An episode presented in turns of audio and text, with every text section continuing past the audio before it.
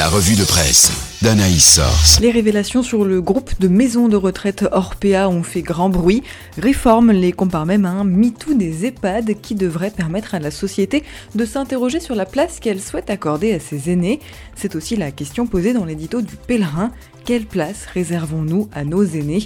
Alors que Réforme cite les dérives contenues dans une enquête journalistique sous forme de livre, maltraitance des résidents, rationalisation des coûts, fraude au remboursement, lobbying auprès des politiques. Pour Témoignage chrétien, l'onde de choc remet en question le modèle des EHPAD.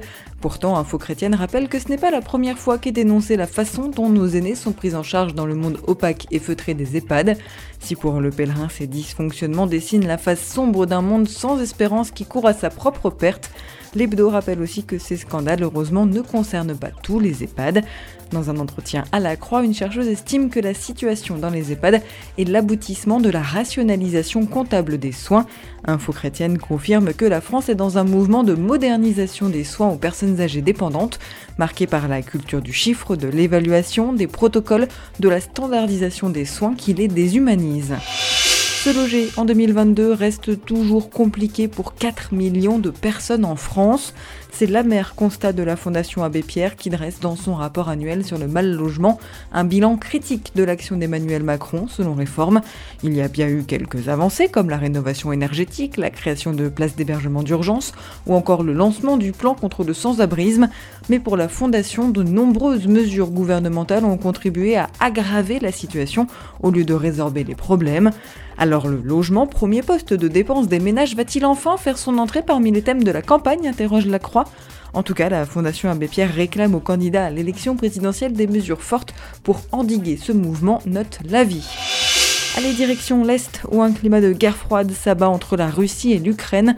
Pour Réforme, le président russe a une obsession, faire revenir l'Ukraine dans son giron au nom de la grandeur de la Russie, ou plutôt en nostalgie de l'Empire soviétique. Si pour la Croix à Moscou, ce n'est pas le branle-bas préfigurant une guerre, l'Ukraine bénéficie d'un maquis disparate de soutiens européens directs ou indirects d'ordre militaire, financier ou diplomatique. Si l'Ukraine peut bénéficier du soutien notamment du Royaume-Uni, Témoignage chrétien demande où est l'Union européenne à un ancien ambassadeur de France à Moscou.